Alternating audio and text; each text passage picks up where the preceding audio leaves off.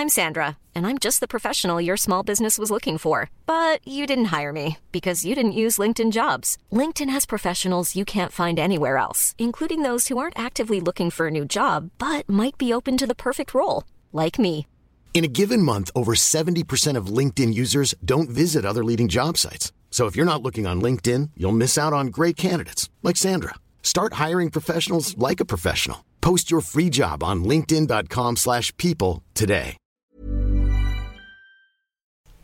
Du wurdest von Schreien von Viva Santana geweckt. Es ist endlich soweit. Nach Tagen, eine Woche von ständiger Belagerung von den Mexikanern greifen sie endlich an. Du rennst zur Mauer, hoch zu deinem Pfosten. Du bist nur Lieutenant Colonel, aber der Kommandant des Außenpostens.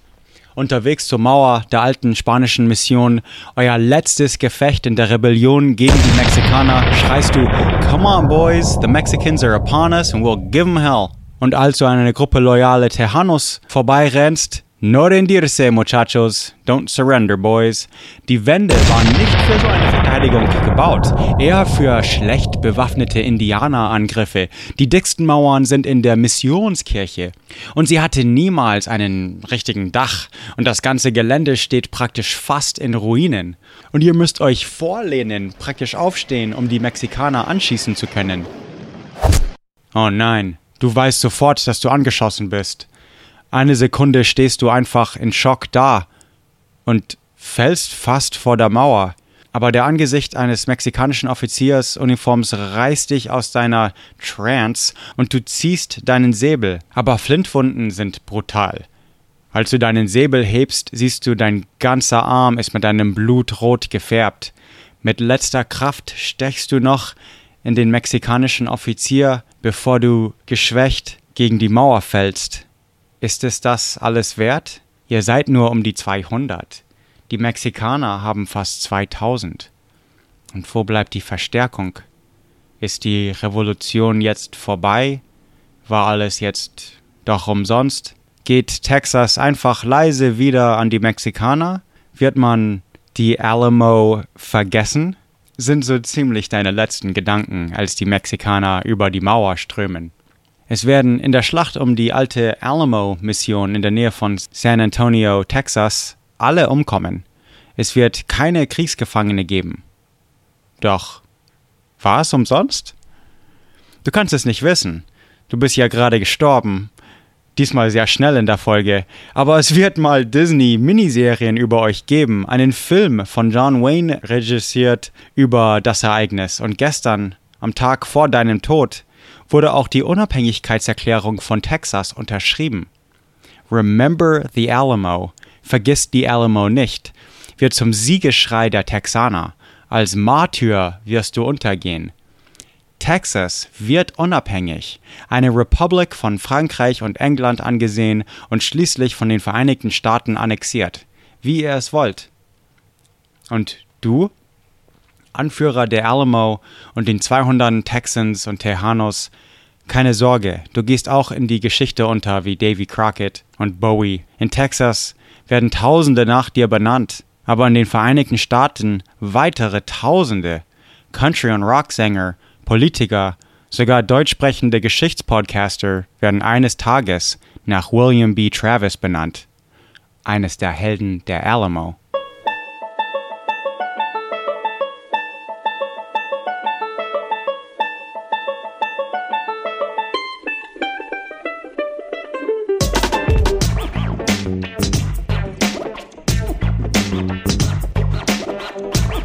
Aber halt. Schon 13 Tage wurde die Alamo von der mexikanischen Armee belagert. Offensichtlich zahlmäßig überlegen und komplett umzingelt. Die rote Flagge. Tod den Verrätern. Hunderte Meilen außerhalb der westlichen Grenze der Vereinigten Staaten, tief in Mexiko also, im Staat Coahuila y Texas. Und hunderte Meilen von der Hauptstadt des Staates und noch weiter weg von Mexiko-Stadt. Die letzten zwölf Jahre, also seit 1824, hatte dieses Gebiet nur einen Repräsentant in der Regierung. 800.000 Quadratkilometer. Das sind zwei Deutschlande mit ein bisschen extra. Okay, aber insgesamt nur 3500 Einwohner, wenn man die Indianer nicht zählt. Und die Indianer? Nur 200 mexikanische Soldaten können das riesige Gebiet kaum von Indianerangriffen schützen oder auch nicht gegen amerikanische Filibuster. Was sind amerikanische Filibuster? Zum Glück habe ich das sehr ausführlich in der Folge über William Walker und Nicaragua erzählt.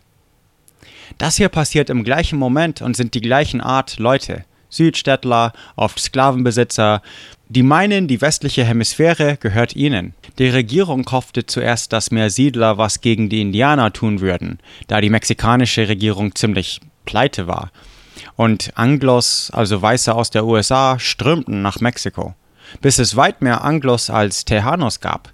Ein paar Unterschiede gibt es kulturell gesehen zwischen den Anglos und Tejanos der Zeit. Anglos vertrauten Katholen nicht, waren Sklavenbesitzer und nicht ein bisschen rassistisch, wenn sie mit Mexikanern zu tun hatten. 1829, nur fünf Jahre nach ihrer Unabhängigkeit von Spanien, gab es schon fast einen Aufstand, als sie Sklaverei verboten. Um Kontrolle nicht zu verlieren, gingen neue Gesetze im nächsten Jahr, also 1830, durch. Es stoppte die Immigration nach Texas von den Vereinigten Staaten, erhöhte Steuern und machte den Verbot an Sklaverei noch strenger. Aber die Siedler einfach gingen um die Gesetze oder ignorierten die Gesetze komplett. 1834 gab es schon 30.000 Anglos in Coahuila y Texas.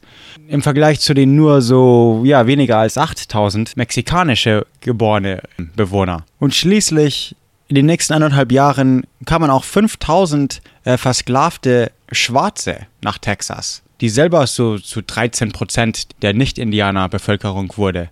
Auf jeden Fall in dieser Zeit, ähm, ja, so 1832 zum Beispiel, gab es einen Antonio López de Santana, Santa Ana geschrieben. Er führte einen Aufstand ähm, gegen Bustamante. Santana selber war eher ein äh, so Centralist, politisch gesehen. In den Staaten von Oaxaca und Zacatecas bewaffneten sich die Bürger und Santanas Truppen mussten durch äh, Zacatecas in Mai wo auch die Truppen zwei Tage gab, die Stadt zu pilfern, wo 2000 nicht äh, kampfende äh, einfach Bürger umgebracht wurden. In Gonzales führten die Armee den Siedler eine Kanone gegen den Indianerangriffe, aber als die Soldaten eines aus äh, Gonzales töteten, wollten sie die Kanone zurück, weil sie jetzt dachten, die Siedler mit Artillerie zu bewaffnen doch nicht so eine gute Idee ist. Moore, der Anführer dieser amerikanischen Siedler, zurück kam, malten die Texaner, jetzt die Amerikaner, äh, einen hausgemachten weiße Flagge mit und malten eine Kanone im, in, in der Mitte, also eine schwarze Kanone, über die Wörter Come and Take It. Und Come and Take It heißt auch der Podcast zum Beispiel über texanische Geschichte, wo ich auch schon mal zu Gast war, um, erklären, um zu erklären, warum es so viele Deutsche in Texas gibt. Auf jeden Fall in dieser ersten so Schlacht der Revolution über diese, diese Kanone wurden zwei Mexikaner umgebracht und ein Texaner äh, wurde verletzt, als er vom Pferd fiel.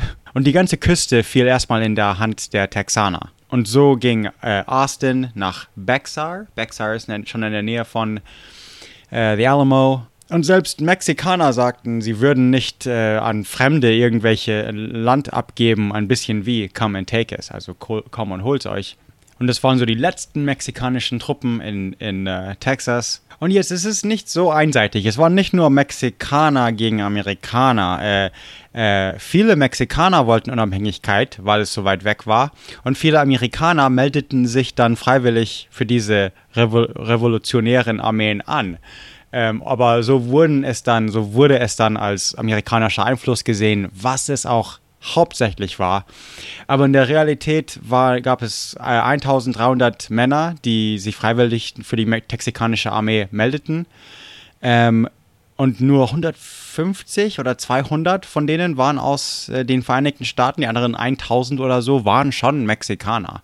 Ähm, aber generell gesehen waren viel mehr Weiße als, als Mexikaner in Texas jetzt. 18, schon in einem Jahr oder so waren dann fast 80 Prozent von den Freiwilligen in dieser texanischen Armee dann Amerikaner. Auf jeden Fall war dann so die Situation, als es dann zur Alamo kam. Zuerst vertrieben alle Texaner, äh, alle mexikanischen Truppen aus, äh, raus von Mexican, Texas. 100 Texaner haben die Alamo befestigt, also wie gesagt ein bisschen außerhalb von San, San Antonio. Und es kamen immer wieder ein bisschen Nachschub. Erst James Bowie und dann William B. Travis. Und das erste war dann eben äh, am 23. Februar, dass 1500 Mexikaner so Richtung San Antonio marschierten. San Antonio de Bexar noch genannt. Als erster Schritt schon praktisch in dieser Kampagne, um äh, Texas wiederzuerobern. Travis äh, schrieb mehrere Briefe, wo er für mehr Männer und ähm, äh, Versorgung und das Ganze bittete von Texas und von den Vereinigten Staaten. Aber nur weniger als 200 Männer kamen äh, Richtung Alamo. Die Vereinigten Staaten selber hatten eigentlich eine, äh, einen Vertrag, also einen Friedensvertrag mit Mexiko. Also das wäre eigentlich ähm, also es gab, ja, über Texas gab es keinen Krieg zwischen Mexiko. Das war so eine, eine, eine, eine texanische Unabhängigkeitskrieg und dann kam Texas zu Amerika.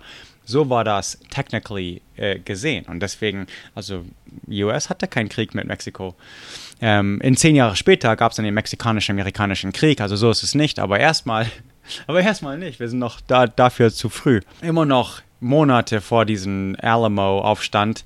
Santana ging Santana persönlich so, wollte die, die Truppen an, anführen, um diese texanische Revolt äh, zu beenden. Er dachte natürlich, das wäre eine sehr schnelle, so paar, paar Tage, Monate oder Wochen Angelegenheit. So ein mexikanischer so Kriegsminister, äh, José María Tornel, schrieb, äh, die Überlegenheit des mexikanischen Soldaten über diese Mountaineers aus Kentucky und die Jäger von Missouri sind wohl bekannt. Also 20 Jahre so Kriegsveterane können nicht von, von irgendwelche Rednecks, nee, was sagt er genau? Army ignorant of the art of war.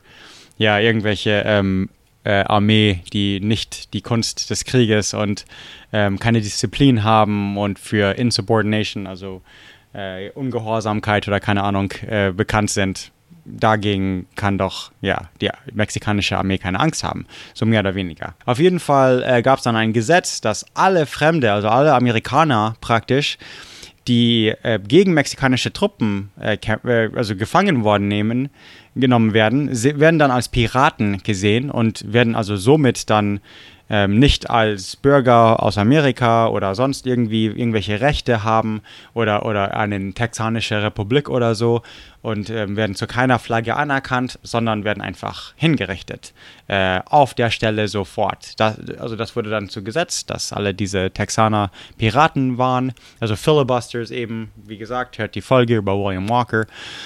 Ähm, ja, also Februar war es noch sehr kalt. Es, es, gab sogar fast einen halben Meter Schnee. Ähm, also, also rekordmäßig kalt, meine ich jetzt. So Februar, 13. Februar oder so. Und selbst dann, das war komisch, denn viele von dieser, auf der mexikanischen äh, Seite kamen viele von dieser tropischen Yucatan, äh, so Halbinsel, und waren sowas halt gar nicht gewohnt. Manche starben ähm, von der Kälte und von anderen Krankheiten. Und die Soldaten, die ein bisschen langsamer wurden, wurden dann von Comanche-Indianer ähm, dann teilweise auch äh, überfallen. Und trotzdem erreichte die Armee irgendwann mal Bexar. Und die Siedler in Südtexas, also evakuierten so Richtung Norden, äh, als Santana und so kamen. Und die Mexikaner plünderten das Ganze und so weiter. Ähm, Santana hatte ein ganzes Netz Netzwerk von Tejano-Spioniere. Ähm, und also eigentlich auch ziemlich interessant. Da könnte man jetzt nochmal einen Haufen äh, äh, lesen und, und forschen und so, aber die Spioniere-Netzwerk von Santa Ana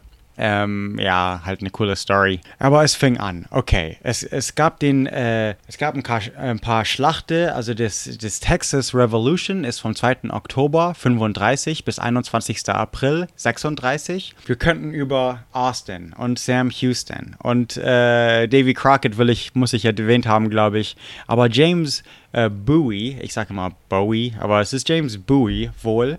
Ähm, es gibt einen Bowie-Messer, Bowie-Knife, das so ein riesen Jagdmesser ist, so fast wie ähm, was Crocodile Dundee so hatte. Ähm, so, ja, auf jeden Fall kommt er aus Kentucky und verbrachte das meiste seines Lebens in Louisiana. Ähm, hatte, hatte eben, äh, war, so, war halt so ein Abenteurer. Kaufte Land, ging nach eben nach Texas, um äh, nach Gold zu suchen oder keine Ahnung. Also eben lauter Abenteurer, schloss sich auf als, als Freiwilliger irgendwelche äh, Armeen oder, oder äh, Indianerkämpfer an oder keine Ahnung ähm, auf jeden Fall war er dann auch bei den, bei den Alamo. Er arbeitete mit William B. Travis, der Anführer der War Party, ähm, also die, die wirklich Krieg wollten, dass, äh, damit Texas Unabhängigkeit, unabhängig sein wird. Und dann auf der spanischen Seite einmal kurz erwähnt haben, an Antonia de Padua Maria Severino López de Santa Ana y Pérez de Lebrón oder Santana von den Mexikanern einfach genannt, von den Amerikanern eher Lopez, der Santa Ana, äh, aber die sagen einfach Santana eher. Er war dann Präsident, äh, er wurde was zu erwähnen ist, ist, dass Mexiko selber sehr viele verschiedene Re Re Regierungen hatte in der Zeit. Und das ist, das ist jetzt nicht äh, Mexikaner für euch, sondern Amerikaner, aber da gab es einen Napoleon, da gab es ein äh, alles mögliche, einen Habsburger, also äh, sowieso, also Mexiko hatte so war, war ein, ein, ein, Kaiserreich, ein Königreich, Republic, erste, zweite, dritte Republic und so weiter und so fort. Santana war dann auf, also eher so Centrist, eher so nicht weder links noch rechts, sondern eher so wollte einfach, dass alles läuft, ähm, ein bisschen altmodisch hatte wahrscheinlich nichts gegen Könige und so weiter und so fort. Äh, Davy, Davy Crockett, ähm, der so langsam vor sich her starb von Consumption, Tuberkulose, das, das man damals Consumption nannte. Er hatte solche Zitate wie, entweder wir müssen es hier stoppen oder unsere Kinder und Santa Anna und die, diese ganzen Characters hatten so viele Zitate. Da gibt es einen ganzen Film von, ähm, einen schrecklichen Film von John Wayne, äh, war, war, hat Regie gemacht wo er auch drin war, glaube ich. Schrecklich. Keine Ahnung. Aber dann gab es einen moderneren äh, 90er, glaube ich, will ich sagen, oder, oder sogar 80er, aber für die Zeiten ziemlich gut, wo sie dann auch ähm, viel mehr von den Mexikanern zeigten und nicht wie diesen John Wayne-Film, wo sie alle so zweidimensionale Bösewichte sind. Santa Ana mit so einem Bösewicht-Schnurrbart und das Ganze. Nee, also auf jeden Fall Genau, die sprachen ja alle Spanisch und das Ganze, also musste man fast äh, in den frühen Jahren von Texas. Äh, Davy Crockett war dann aber, also äh, Jim Bowie, aber Davy Crockett gab es dann ganze, gab, von dem gibt es einen ganzen Disney-Film. Also The King of the Wild Frontier. Und da kann ich jetzt, da fallen mir die Disney-Lieder äh, im, im Kopf ein, weil, ja, also er war, er war ein in den US House of Representatives, also in der US-Regierung, war er, er repräsentierte er Tennessee oder eines der Representatives von Tennessee eben und äh, diente dann auch in der Texas Revolution, ging dann auch als es in Texas spannend wurde, Richtung Süden. Davy Crockett's Vater schon war eines der Over-Mountain Men, der in den Battle of Kings Mountain in der amerikanischen Revolutionary, äh, also im amerikanischen Unabhängigkeitskrieg ähm, kampfte äh, ein Freiwilliger 1777 und so weiter. Und er meldete sich wie so eine Batman-Story. Er meldete sich freiwillig, als seine Eltern David und Elizabeth von Creek und Chickamauga, Cherokee, ähm, Indianer umgebracht wurden, glaube ich. In einem Krieg von Dragging Canoe, kann das sein? Irgend sowas auf jeden Fall. Auf jeden Fall so, so ihre Stories und dann Crockett, natürlich ist Crockett dann irgendwie in der Alamo. Ähm, kann gar nicht anders sein irgendwie. Er hatte so eine, eine, ein Ruf für you know, Jagen und Storytelling und äh, zu seiner Lebzeiten schon dieses Larger than Life, wie, wie schon, das habe ich doch schon so oft erwähnt, oder? Diese ganzen Typen, die ähm, äh, mit, mit, you know, angeblich mit Bären kämpfen und Grill und Cougars und teilweise gibt es das immer noch, so you know, die Stories, dass Joe Rogan wohl mit einer Wildkatze, ja, you know, dieses ganze Bullshit, das nicht passiert ist. Aber eben solche Stories gab es auch schon damals. Das wurde zu seinen Lebzeiten schon bei, bei Bühnenshows und Almanacs. Das ist ein bisschen wie in Tom Cruises The Last Samurai und, und Buffalo Bill und diese, diese Dinger. Crockett war, war auch schon so ein, so einer, so zu seinen Lebzeiten wurde das, die Stories von seinem Leben vorgeführt und er konnte irgendwo in der, im Publikum sitzen und ein bisschen schmunzeln, you know. Ähm, nach seinem Tode wurde das wirklich, wurde er zum, zum Demigott, also ist wahnsinnig. Wie gesagt, Disney-Filme und so weiter und so fort. Äh, das hört heute nicht auf. Er wird immer noch als amerikanischer so Folk-Hero äh, gefeiert. Als David zwölf Jahre alt war, ähm, wurde er praktisch an jemanden verkauft. Äh, also sein Vater hatte Schulden irgendwie. Und so wurde er zum Cowboy, Buckaroo und musste eine 400 Meile, also 640 Kilometer Strecke ähm, in der Nähe von, von Virginia oder irgendwo in Virginia reiten. Also ja, er hatte andere so 400 Meilen Cattle Drives gemacht. Also schon ein, ein Cowboy, Cowboy eben. Und dann, und dann die Tennessee Militia äh, im Krieg gegen der Creek. Im, im Creek-Krieg, wo er erst, äh, erstens als sehr junger Mann einfach wild jagte für die Soldaten, was er irgendwie, was ihm besser gefiel, als Creek-Soldaten äh, zu, zu äh, töten, meldete sich dann gleich im nächsten Jahr für den Krieg von 1812, also im 1814 Krieg an, äh, der gleichzeitig so lief neben dem Krieg. Krieg. Äh, in Tennessee wuchs seine politische Karriere dann. In Lawrence County war er Justice of the Peace, also Justice of the Peace. Das ist fast aus einem, aus einem Western-Film, so, you know, wie der Sheriff oder sowas. Aber das ist, das ist auf jeden Fall ein Teil der Committee, die die Grenzen des Countys bestimmten und auch in, in der Tennessee Militia ähm, wurde er dann zum Colonel. Ähm, also das war in Lawrence County, Tennessee und dann zur Tennessee State Legislature, also Politiker, dann 1821 gleichen Jahr, als Mexiko unabhängig wurde, übrigens. Doch er machte auch immer mehr und mehr so Geschäfte auf, zog sich für eine Weile vom öffentlichen Leben zurück. Er wurde zur Tennessee General Assembly gewählt, also zur Staatsregierung von Tennessee. Er kämpfte für Gesetze eher für die ärmeren Siedler und das war auch in dieser Wahlfahrt, ähm, dass er einen, eben einen Ruf als Storyteller bekam und das anfing zur Crockett-Legende wurde. Also, dass er mit Wildkatzen und Bären Bären kämpft und so weiter und so fort. Und schließlich wurde er zum äh, US Congress als Abgeordneter aus Tennessee gewählt und zog dann für eine Weile wirklich nach Washington, D.C. Okay. Doch dann, als er als einziger aus Tennessee gegen die Removal Act stimmte, ähm, die Removal Act unter, unter Jackson, da, also er, er, bekam er zwar von Cherokee-Häuptling äh, John Ross, ähm, sieht die Folge Trail of Tears, okay, da, da wurden die Cherokee von Georgia vertrieben. Ähm, er bekam einen Dankebrief, aber wurde dafür nächstes Mal nicht als Congressman gewählt. All, alle waren also für die Vertreibung der Indianer. Ähm, aber er gewann dann zwei Jahre später in 1833 trotzdem doch und kehrte wieder nach Washington. Edge Badge. In, äh, aber wirklich der einzige Abgeordnete, der gegen dieses Removal Act, das heute nur als pures Böse gesehen wird. You know, also ich mag ihn schon, you know, das ist fucking cool. Genau, was noch? Also ja, stellte sich gegen äh, Andrew Jackson, genau. Er, er, schrieb so seine Lebensgeschichte in der Zeit, ähm, er, er, kam oft in, in Zeitungen dann vor und vor allem im nächsten. Also das war genau so die Zeit. So, er hat ja nur noch ein paar Jahre zu leben. Also erstmal mit 30 Männern nach Jackson, Tennessee reiste, unterwegs nach so langsam Richtung äh, Texas kamen hunderte Leute, ihn einfach mal sehen, äh, you know, sehen zu können. Er war also Superstar schon.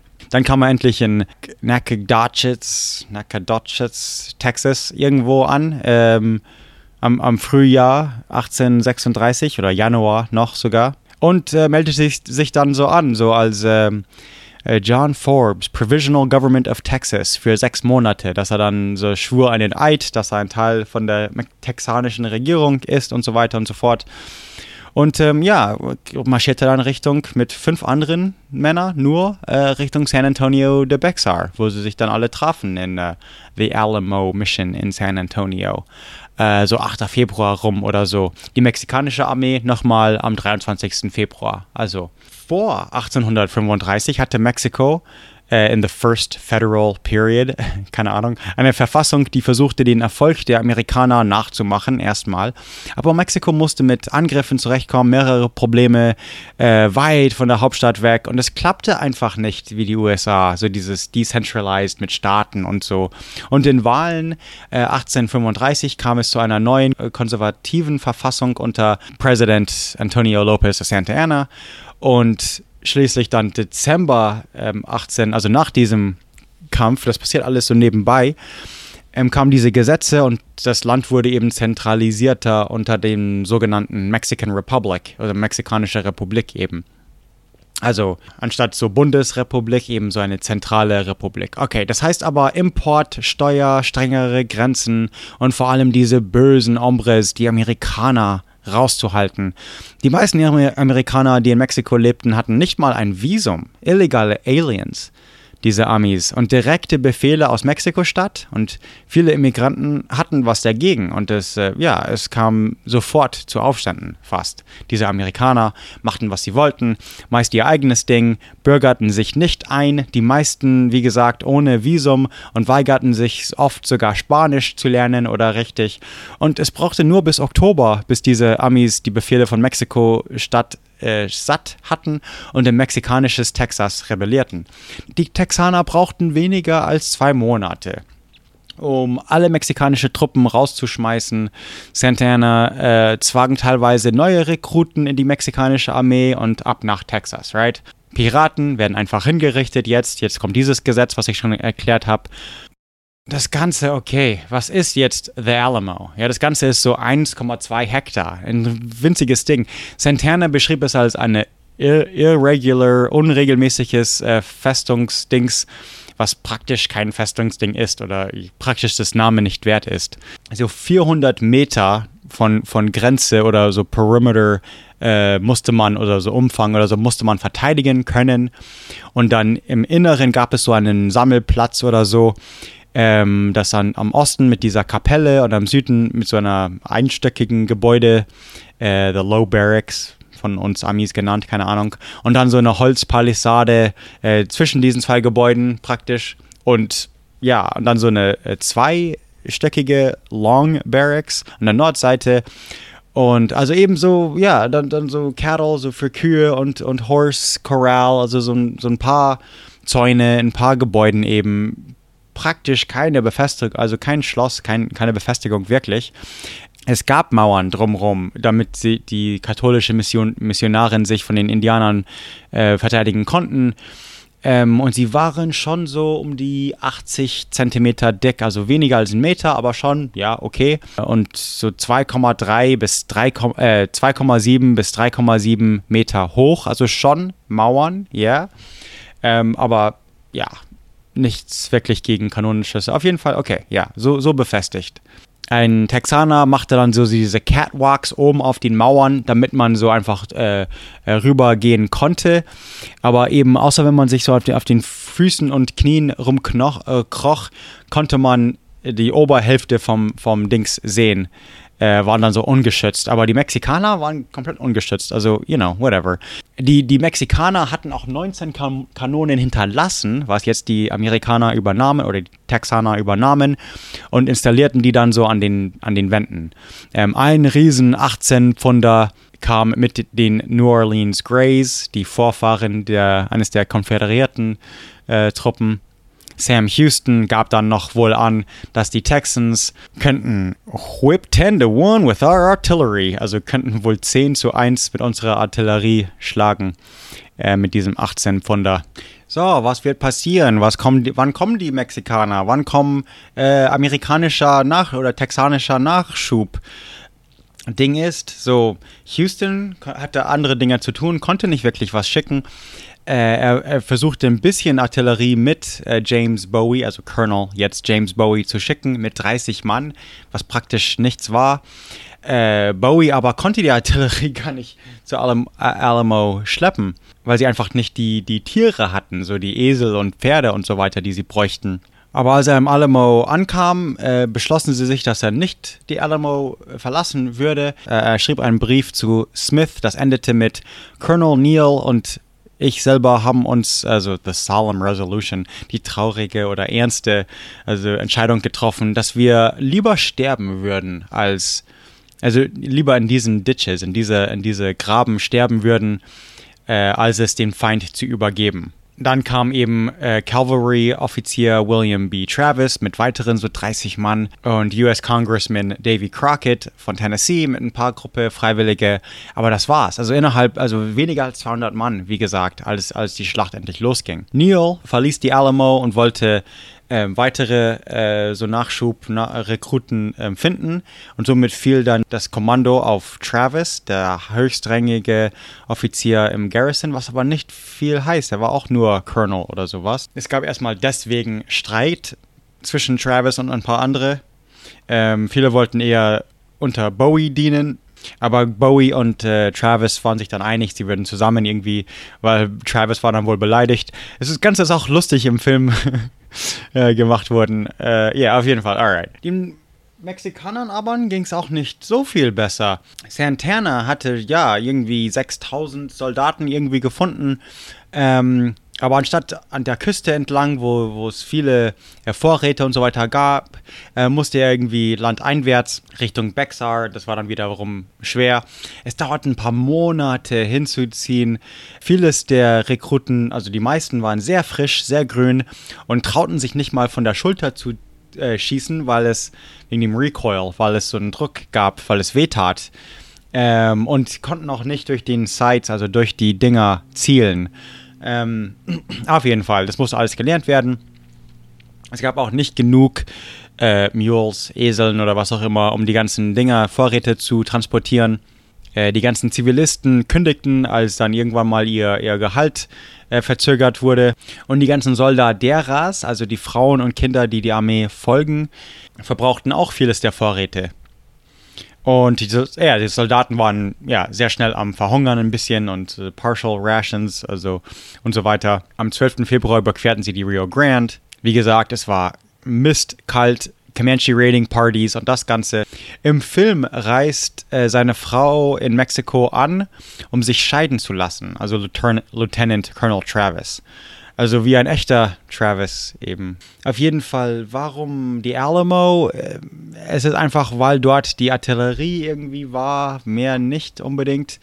Ähm, dann wurden irgendwie diese extra Palisaden gebaut und diese 12 oder 18 äh, Pfunder. Ähm, Nochmal, also die Kirche hat nicht mal eine Decke, eine, ein Dach gehabt. Santana, jetzt, als sie ankamen, es endlich zur Belagerung kam und so, war es praktisch undurchbrochenes so Artilleriegeschuss, äh, wie man das halt so kennt. Ähm, auch einfach, um die Texaner von ihrem Schlaf zu rauben und das Ganze. Am 25. Äh, Februar gingen so 200 bis 300 Mexikaner ähm, über den San Antonio Fluss und ähm, stationierten sich, versteckten sich in so verlassene so Scheunen und so weiter. So, ja, weniger als 100 Meter von den Alamo-Wänden. Und es gab nur bestimmte so Vorräte an so Schusspulver und so weiter in, in den Alamo. Und am 26. Februar hörten sie auf, immer zurückzuschießen. Nur, nur wenn es am nötigsten war. Denn sie hatten eben nicht so viele Ammunition. Äh, nur Crockett und seine Menta Männer durften so viel schießen, wie sie wollten, weil sie unglaublich äh, effektiv äh, gute Scharfschützen waren. Them Kentucky boys can shoot a sweat off a fly at 150 yards or something. Am Morgen, ja, am 23. schon fingen Zivilisten an zu fliehen. Am gleichen Tag wurde die mexikanische Armee zum ersten Mal gesehen, nur 200 Kilometer weg. Die Texaner waren überhaupt nicht bereit, eigentlich. Eine Gruppe holte schnell die Tiere in die Alamo, eine andere sammelten Essen in den jetzt leeren Häuser der Zivilisten. Viele hatten ihre Frauen oder Familien mit, manche schlichen sich noch aus ein Fenster so. Aber die, Trupp, die Truppen, die auf Patrouille waren, waren nie wieder gesehen. Also das war's. Und sie trauten sich nicht, um die mexikanische Armee zu schleichen, um zurückzukehren, also einfach zack weg. Und insgesamt kamen jetzt 1500 mexikanische Soldaten an. Nochmal, sie äh, hebten eine, eine, eine rote Flagge, das heißt No Quarter, also es wird kein Erbarmen geben, ihr seid alle Piraten, wir bringen euch alle um. Und als äh, Travis das sah, schossen sie einmal mit der großen Kanone. Das ist typisch Travis. Bowie, äh, Bowie schickte dann äh, Jameson, um mit Santana zu sprechen, erstmal, also zu verhandeln. Und Travis war dann wütend, dass Bowie das gemacht hat, ohne es mit, mit ihm zu besprechen und so weiter, bla bla bla bla bla. Auf jeden Fall, also dieses Texan Redneck Drama, you know, obwohl es eigentlich US Congressmänner waren oder keine Ahnung was. Auf jeden Fall, als dann Jameson zurückkam, wurde, wurden sie informiert, äh, dass die, also sie, sie wollten einen honorable, einen ehrreichen ähm, Surrender, was auch immer, ähm, aber wurden informiert, dass es ein unconditional, un, unbefristeter, äh, dass sie sich unbe what? Whatever, unbefristete äh, äh, äh what? Surrender ergeben Ach, scheiße, sorry.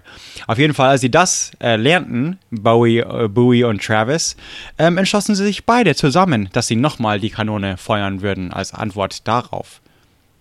Äh, am ersten Abend, also am 23. Februar noch, war es so ziemlich ruhig, mehr oder weniger.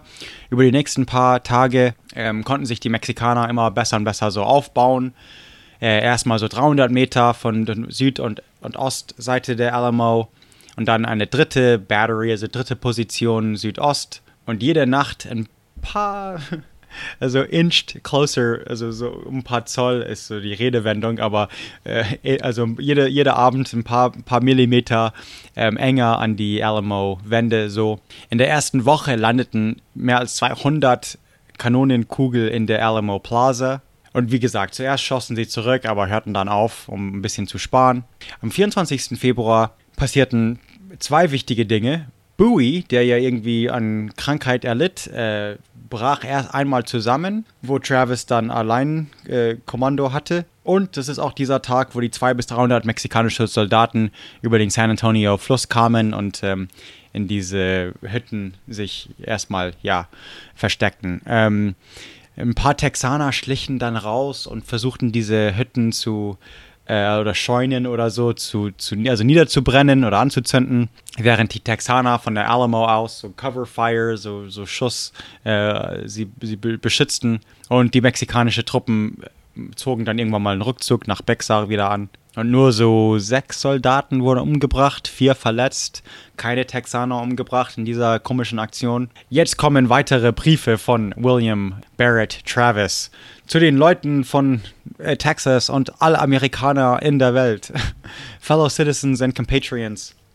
Ich, ich werde belagert bei 1000 oder mehr Mexikaner unter Santana und so weiter und so fort. Äh, ich werde nie aufgeben oder Rückzug ziehen im Namen von Liberty, Patriotism und everything dear to the American character, bla bla bla, bla bla bla.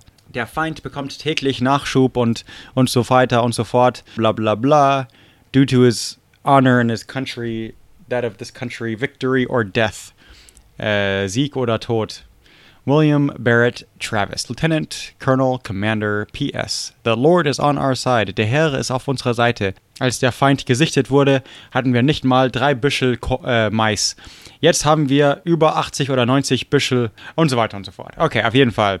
Kopien von diesem Brief wurde als Propaganda durch ganz Texas verbreitet und schließlich durch die ganzen Vereinigten Staaten und viele, äh, also ja, Europa auch.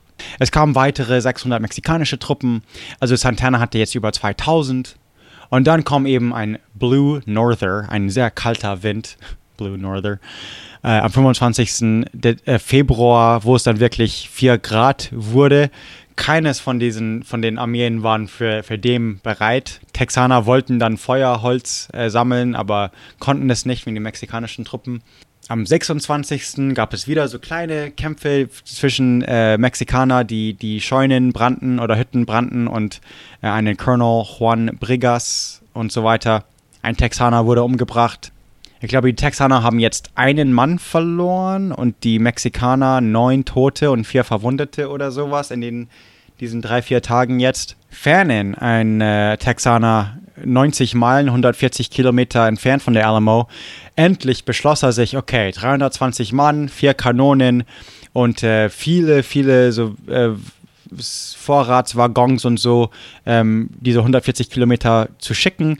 Aber sie äh, reisten weniger als eine Meile, bevor sie umkehrten Und diese, dieser Rückzug wurde an den Offizieren irgendwie äh, die Schuld zugeschoben, aber die Offiziere sagten, ne, Fernan hat es irgendwie, ja, irgendwie, das war, sie haben einfach wohl eine Show gemacht, ach, wir schicken Verstärkung und dann doch nicht, keine Ahnung. Ähm, es ist immer noch, also das Ganze ist erst am 6. März aus und wir haben den 26. Februar.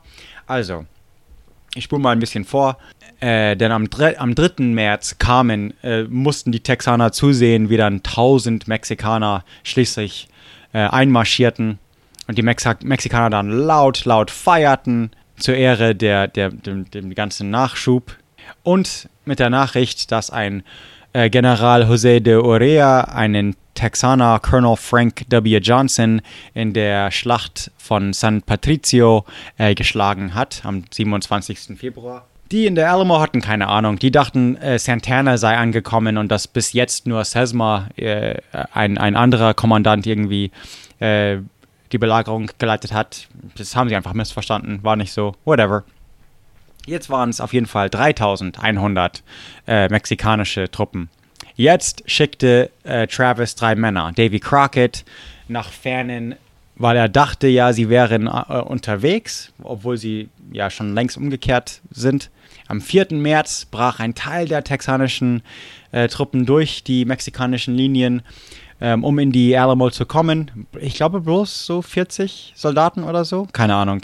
Muss ich, muss ich gucken. Ähm, eine zweite Gruppe hat es versucht, aber die mexikanischen Soldaten trieben sie einfach in die Prärie hinein, also hatten keine Chance. 4. März, dun, dun, dun, ein Tag nach, der, nach dem ähm, Reinforcements von Santana, wurde der erste Angriff äh, vorgeschlagen, aber viele von seinen Offiziere wollten auf äh, 12 Pfund Kanonen warten die dann äh, erst am 7. Mai ankommen sollten. Aber Bowies äh, Cousine schickte äh, er raus, um Frieden zu verhandeln. Ähm, das hat nur die Meinung von Santana geändert. Santana wollte nämlich keinen blutfreien Sieg, okay? Und deswegen am nächsten Morgen, als es klar wurde, hey, die Amis oder die, die Texaner verhandeln schon für einen Frieden oder wollen sich ergeben, dann sagte eben am 5. Mai, sagte Santana, dass sie am nächsten Morgen angreifen würden. Punkt. Die Soldaten aus Bexar schickte er nach hinten, damit sie nicht gegen ihre eigenen Familien kämpfen mussten. Und am Abend des 5. März war es Travis klar, dass die Mexikaner am nächsten Morgen angreifen würden und ließ ähm, an, äh, also erstmal seine Truppen sammeln. Laut Legende machte Travis eine Linie am Boden und fragte, wer unter ihnen für Texas bereit wäre zu sterben. Sie sollten die Linie überqueren und Travis beiseite stehen und nur ein Mann lehnte ab, laut dieser Story. Und dann plötzlich Stille.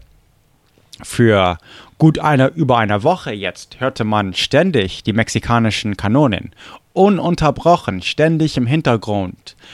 Und wenn nicht gerade eine Kanonenkugel durch das Fenster schoss oder über die Wände mit Glück was traf, jetzt eben Stille. Millions of people have lost weight with personalized plans from Noom, like Evan, who can't stand salads and still lost 50 pounds. Salads, generally, for most people, are the easy button, right? For me, that wasn't an option. I never really was a salad guy. That's just not who I am. But Noom worked for me. Get your personalized plan today at Noom.com. Real Noom user compensated to provide their story. In four weeks, the typical Noom user can expect to lose one to two pounds per week. Individual results may vary. Und die Mexikaner hofften oder konnten die Amerikaner kaum anders als die Stille nutzen und zum ersten Mal wirklich ununterbrochen schlafen. Und äh, über 2000 mexikanische Truppen bereiteten sich auf eine Schlacht vor. 500 mexikanische Kavallerie äh, waren drumherum verstreut, nur um die Flucht einzelner Amerikaner oder Texaner und Mexikaner auch äh, zu verhindern. Und Santana blieb mit 500 Verstärkung zurück. Trotz der Kälte sollten sie ihre Mäntel nicht tragen, damit es ihre Bewegung, Bewegung äh, nicht behindert. Und um halb sechs in der Früh marschierten die Mexikaner Richtung Alamo.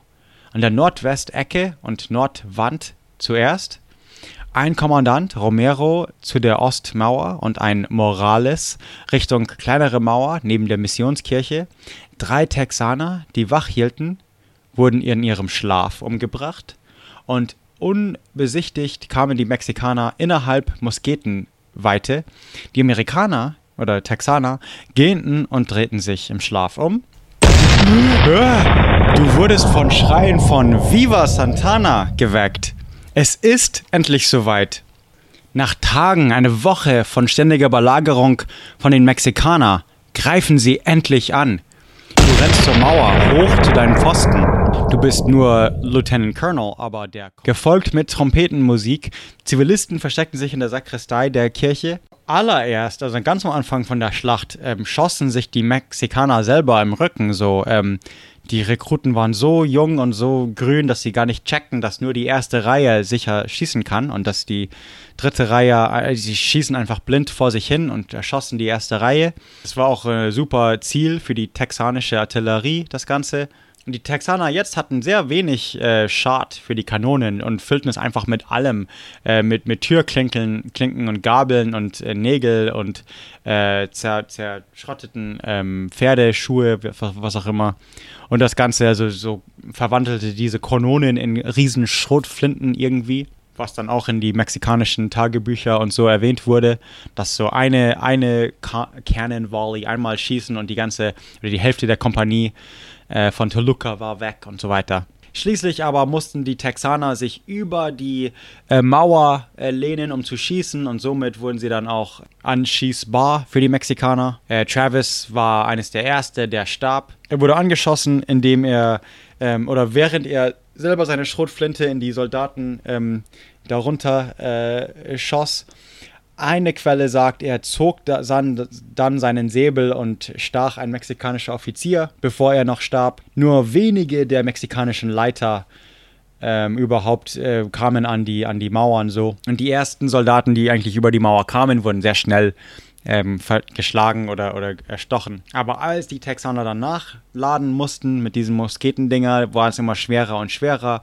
und schließlich konnten dann ein paar Mexikaner über die Mauern kommen. Sie zogen sich einmal zurück, die Mexikaner griffen ein zweites Mal an und innerhalb von 15 Minuten ein drittes Mal, als die ersten Mexikaner dann auch nah genug an der, am Wand, an der Wand war, dass sie merkten, sie konnten eigentlich ähm, über die Mauer klettern. Es hatte so, so Löcher drin und so, wo man sich einfach mit den, mit den Zehen, also Füße und Hände, ähm, also klettern kann einfach. Und äh, diese 3,7 Meter äh, Wand, Mauer. Und der erste, der es gemacht hat, war ein General, um das zu eben beweisen, General Juan äh, Amador. Und nachdem er es machte, begannen dann die anderen äh, einfach die Mauer zu klettern. Und Amador öffnete dann eines der, der Türen oder so, dass dann mehr reinkommen konnten. Und so, das war das Anfang vom Ende. Ähm, andere kletterten dann auf der, auf der Westmauer, was sowieso nicht so viele äh, Texaner hatte. Die Nordmauer wurde verlassen von den Texanern und schließlich die Ostmauer auch. Nur im Süden drehten sie dann ihre Kanonen um und fingen an, die eigenen Mauern, zu, äh, die jetzt voller mexikanischen Soldaten waren, äh, anzuschießen. Was aber die, das südliche Ende selber äh, ungeschützt ließ. Und innerhalb von Minuten waren dann mexikanische Soldaten auch auf diese Mauern und töteten die letzten äh, der, der Gunners, also die mit Kanonen. Ähm, und hatten schließlich dann auch den 18 Pfunder. Great God, Sue, the Mexicans are inside our walls. If they spare you, save my child. Dun, dun, dun. Das sind die letzten Worte von einem texanischen äh, Verteidiger, Elmoran Dickinson, zu seiner Frau Susanna, äh, als er sich bereit machte, die, den, die Kapelle zu verteidigen. Und wie schon also geplant, das war der Plan, dass die meisten von den Texanern dann zu den Baracken und den, die Kapelle zurückfallen äh, würden. Es gab schon Löcher in den Mauern geritzt, äh, damit die Texaner eben rausschießen konnten. Aber viele von den Texanern konnten die Baracken gar nicht erreichen und versuchten es Richtung Fluss. Aber schließlich gelang es ihnen nicht und die wurden auch niedergemetzelt. Manche wollten so Richtung äh, Cattle, also so Kuhstall und äh, Pferde, Corral ist kein Stall, sondern äh, umzäunt, Dings, was auch immer, äh, so in der Richtung entkommen. Aber in der Ostprärie, was äh, leer schien, war es eben nicht, sondern da waren auch so mexikanische Kavallerie, die das ganze äh, äh, Patrouille machten und sie wurden alle umgebracht. Die letzten überlebenden Texaner äh, draußen auf, in, dem, in dem Platz eben waren Crockett und seine Mens, Männer. So, das, da gab so es eine, so eine kleine niedrige Mauer vor der Kirche eben. Die konnten aber auch nicht nachladen und mussten einfach warten, äh, bis die Mexikaner nah genug kommen, dass sie die ähm, ähm, ähm, Gewehre als so Schlagknöppel benutzen konnten und fingen an mit Messer zu, zu kämpfen. Ja, dann mit Bayonets, whatever, I don't know, wie auch immer das heißt, diese Messer an der Spitze vom, vom Gewehr. Sie mussten dann so langsam die letzten, letzten Texaner Richtung Kirche zurück. Diese Kirche hatte wiederum kein Dach, remember? Die Mexikaner kontro kontrollierten jetzt alles von dem ganzen Alamo-Compound, außer die Kirche und ein paar Zimmer, also in den Ost- und Westmauern. Vier Mexikaner kamen um, bevor sie die ähm, texanische Flagge äh, niederrissen und dann eine Flagge von Mexiko am gleichen Ort äh, errichteten. Und es dauert noch eine Stunde oder so, bis die mexikanische Armee wirklich alles kontrollierten. Die meisten überlebenden Texaner waren noch irgendwie in Barackenzimmer und die Texaner waren so in Panik geritten, dass sie nicht mal ihre Kanonen zerstört haben und somit äh, konnten die Mexikaner einfach die Kanonen der Texaner die sie ja wiederum von den Mexikanern geklaut haben, äh, konnten die Mexikaner jetzt zurückklauen und einfach Richtung Baracken ähm, zielen. Es würde einmal eine Kanone die Tür einfach wegblasen und dann würden die mexikanischen Soldaten einfach in das Zimmer reinschießen, wie eine Granate, nur mit Musketen und dann rein in Hand-to-Hand-Combat, also mit Bajonetten und so weiter.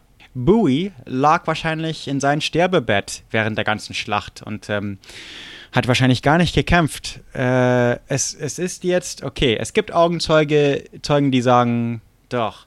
Manche sagen, dass, manche Augenzeugen sagen eben, dass sie sahen, wie mexikanische Soldaten in sein Zimmer gehen, ähm, ihn bajonetteten und als er noch lebte, ihn raustrugen. Äh, andere sagte, Bowie äh, hat, ihn, hat sich selber erschossen oder eben von Soldaten umgebracht, während er zu schwach, dass er überhaupt sein eigenes Kopf so hochheben konnte.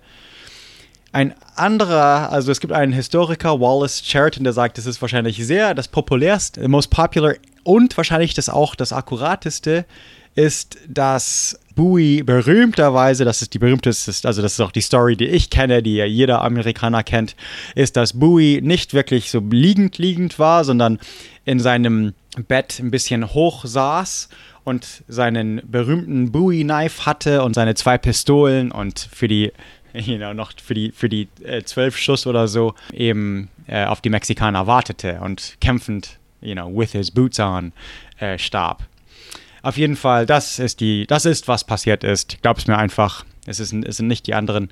Die letzten, die Te Texaner, waren eben die elf Männer, die die zwölf Pfunder Kanonen in der Kapelle hatten.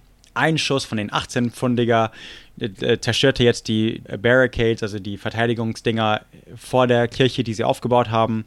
Und die Mexikaner strömten rein, also schossen erstmal rein und dann strömten sie rein. Dickinsons schossen die ihre zwei Kanonen von der Apse in die mexikanischen Soldaten an der Tür, aber konnten dann nicht mehr nachladen, schossen dann noch einmal ihre Gewehre, bevor sie durch Bajonette umkamen. Das waren die letzten Überlebenden: Dickinson, Giorgio Espar Esparza und James Bonham. Äh, die letzten so. Äh, Texan Robert Evans äh, wurde den Auftrag gegeben, das ist auch so, so ein Hollywood-Ding.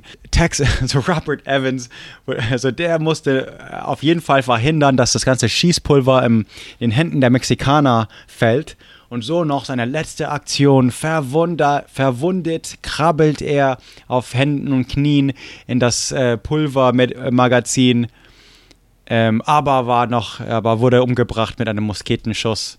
Nur ein paar Inches äh, mit seiner Fackel vor dem Pulver. Hätte er Erfolg gehabt, ähm, hätte er die Kirche zerstört und wahrscheinlich auch die Frauen und Kinder ähm, die sich dort versteckt hätten. Also wahrscheinlich besser so.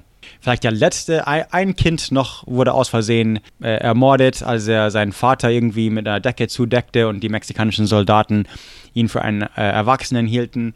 Der letzte Texaner, der wirklich starb, war wahrscheinlich ja Jacob Walker, der sich äh, hin hinter Susanne Dickinson versteckte und wurde dann vor den Frauen äh, zu Tode bajonettet eben.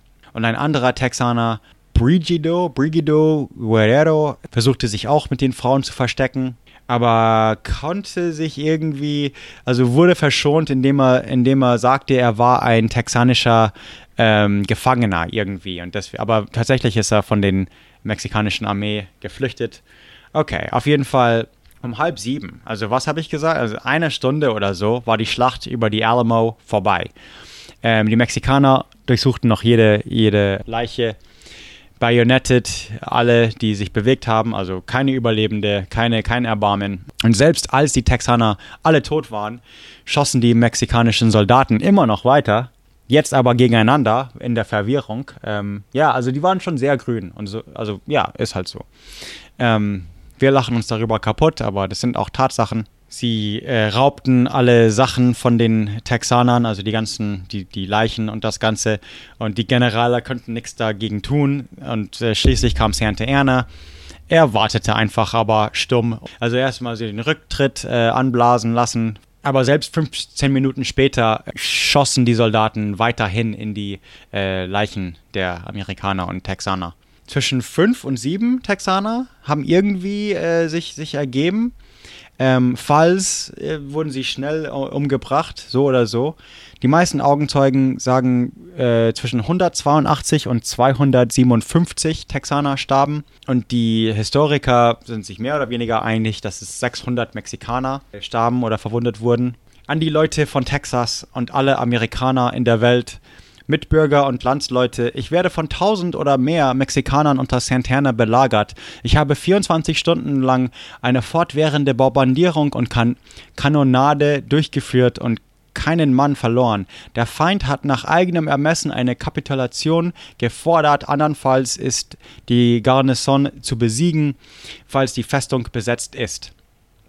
Ich werde niemals aufgeben oder mich zurückziehen. Dann rufe ich Sie im Namen der Freiheit des Pat Patriotismus und alles, was dem amerikanischen Charakter am Herzen liegt, mit aller Entsendung zu unserer Hilfe. Der Feind erhält täglich Verstärkung und wird zweifellos in vier oder fünf Tagen auf drei oder viertausend erhöhen.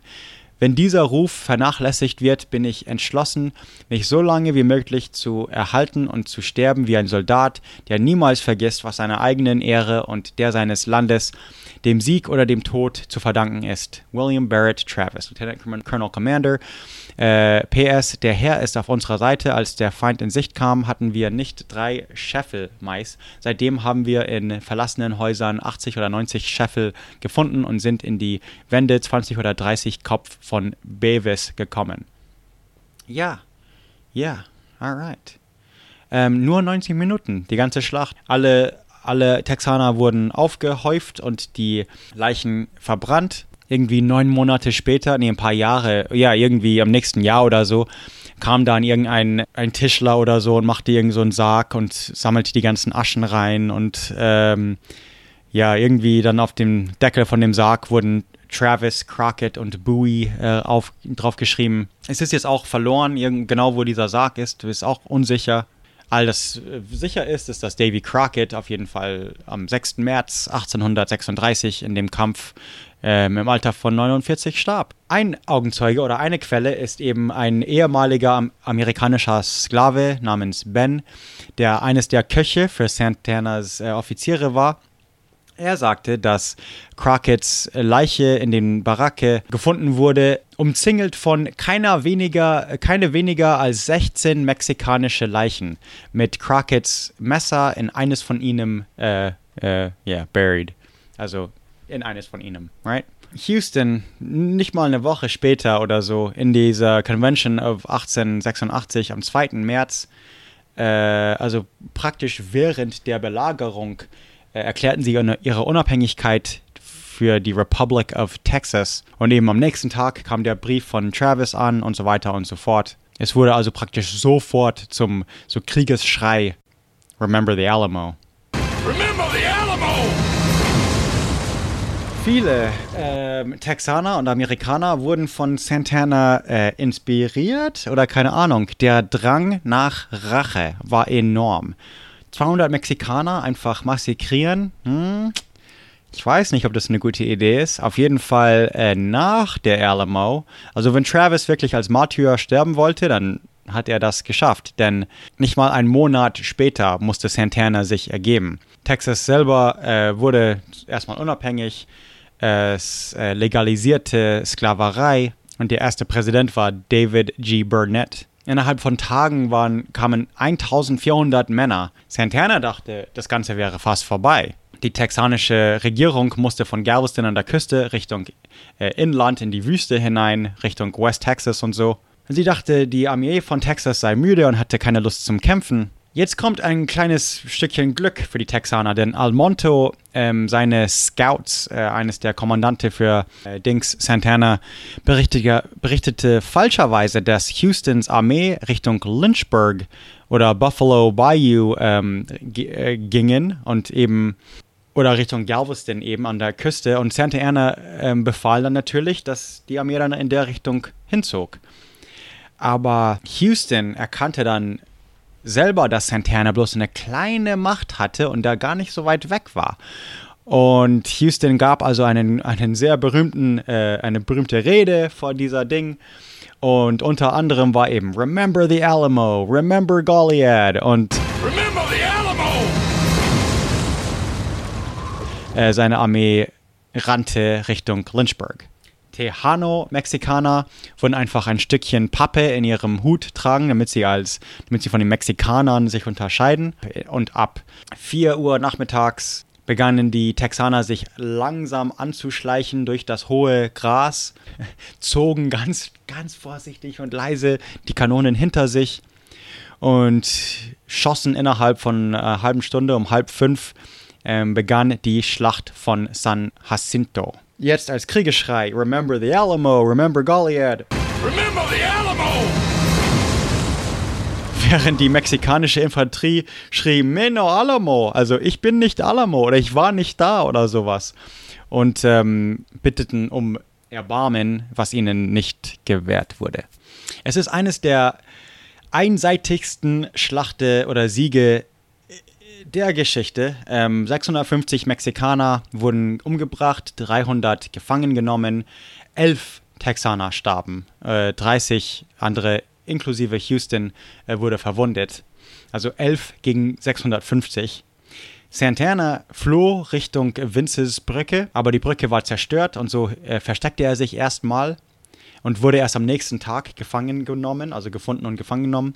Er wurde vor Houston gebracht, der selber so im Fuß geschossen wurde. Jetzt die Texaner wollten so die, die sofortige Hinrichtung von den mexikanischen General. Santana sagte, er könnte ja befehlen, dass die restlichen mexikanischen Truppen äh, wegbleiben und so weiter. Für ein paar Wochen ging das so weiter, hin und her. Santana ähm, schlug dann zwei Friedensverträge vor, eine öffentliche Version und eine private äh, Version erstmal alle Sklaven müssten wieder südlich der äh, oder nördlich der, wo auch immer die Grenze zwischen Texas und den Vereinigten Staaten ist. Und äh, Kriegsgefangene würden entlassen und so weiter und so fort. Sant Santana wurde äh, freigelassen nach Richtung Veracruz sofort. Ähm, geheim, Im Geheimen versprach er noch, dass er die mexikanischen Kongress die Republic von Texas akzeptieren würde und die Rio Grande als die zwei, also die, die Grenze zwischen zwei ähm, Ländern akzeptieren würde. Aber es kamen nie weitere mexikanische Truppen nach Texas. Es gab nämlich einen Aufstand unter den Federalisten und deswegen mussten, hatten sie sowieso in, in sonst in Mexiko zu tun. Die meisten in Texas nahmen einfach an, dass die mexikanische Armee schnell zurückkehren würde. Natürlich, klar, die haben doch gewonnen, oder?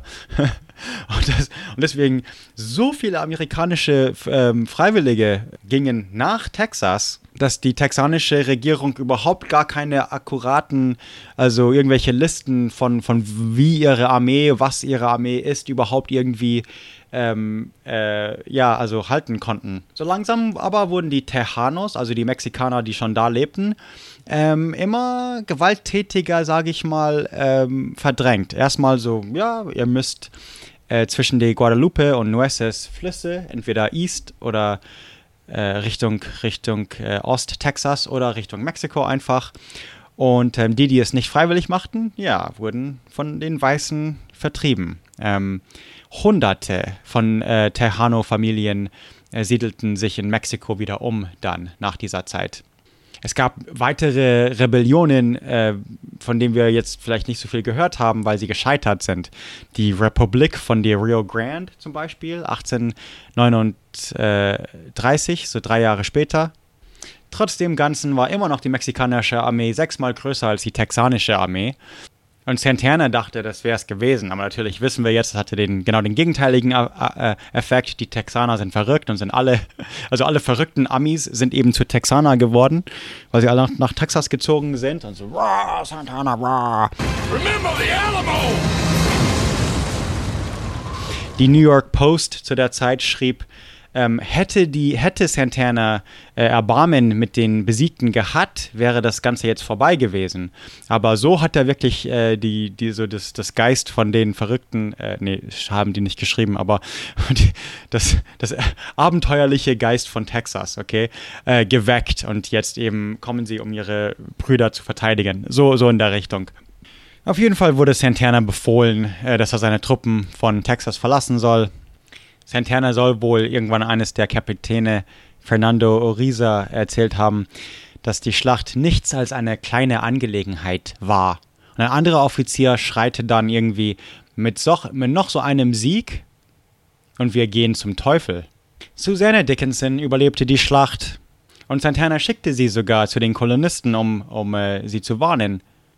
Und Santana gab auch Travis' Sklave Joe äh, sein Leben, damit er den anderen Sklaven in Texas sagen konnte, dass sie sich gegen die Weißen stellen sollen. Er interviewte jedes der, der Nicht-Kämpfende ähm, nach der Schlacht und war wirklich mit Susanne Dickinson beeindruckt und äh, bot ihr sogar an, dass er äh, seine Tochter äh, Angelina ähm, adoptiert oder äh, und in Mexiko-Stadt ähm, unterrichtet und so.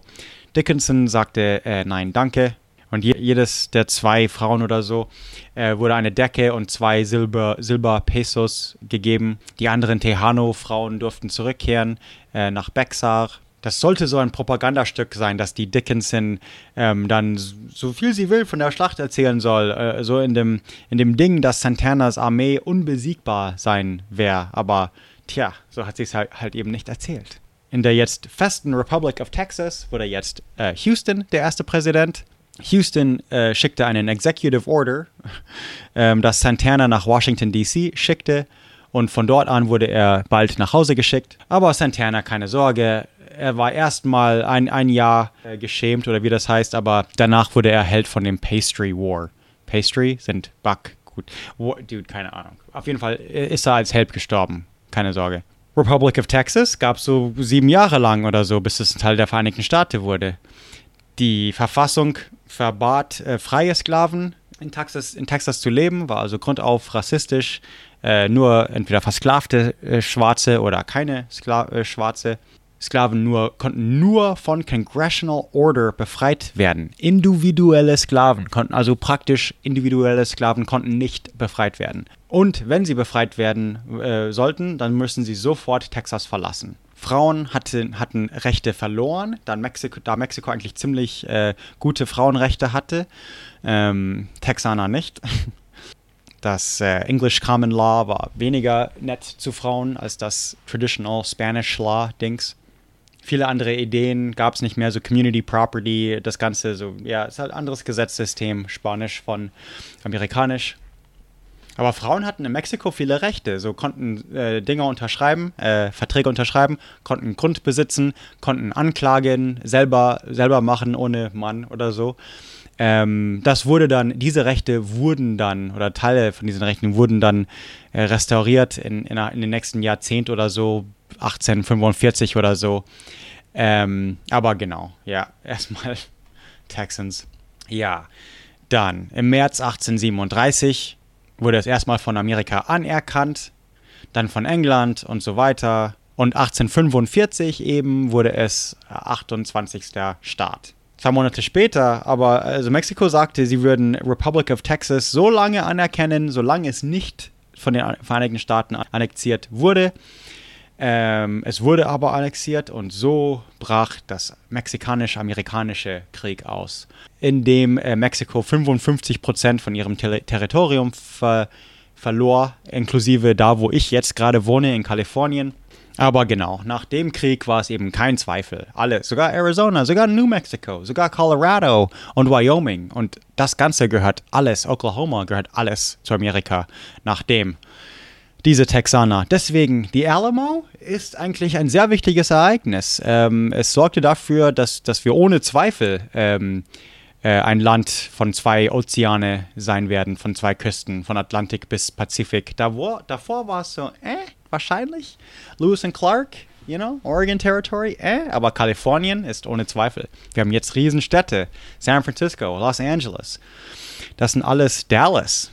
Das war alles mal Mexiko. Phoenix, Denver, alles mal Mexiko. Das war alles Mexiko. Utah, Salt Lake City, das war alles mal Mexiko. Alright? Okay.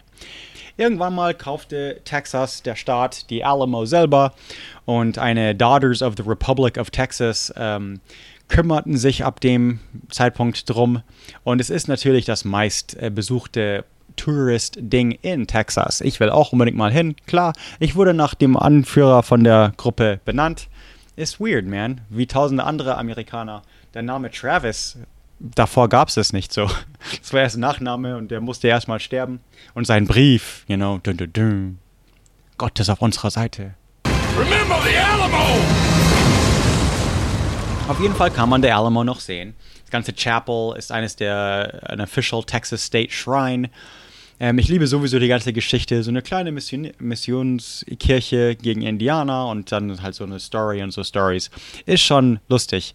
Ähm, es gibt so viele Bücher drüber und äh, Filme ab. Schon, das, das erste war 1843, also man hat sofort drüber geschrieben, es wurde sofort Legende. 1950er Disney natürlich eine Miniserie Davy Crockett und John Waynes 1960 Film The Alamo. Unbedingt mal gucken, YouTube, ein paar Minuten gucken auf Deutsch. Ähm, Davy Crockett und The Alamo. Und dann den, den, neuen Film kann man eigentlich gucken, wenn man einfach sehen will, wie es äh, mit ähm, Wer ist drin nochmal? Ach, äh, Jesus. Also schon lustige Cast. Ähm, Dennis Quaid, glaube ich, ist Sam Houston und Billy Bob Thornton ist Davy Crockett. Ähm, Jason Perrick ist, ist uh, James Bowie und Patrick Wilson ist uh, William Travis, der auch in Watchmen war. Also das ist, ein, das ist der. Und ein König oder so, ein Aquaman oder so, falls das jemand gesehen hat.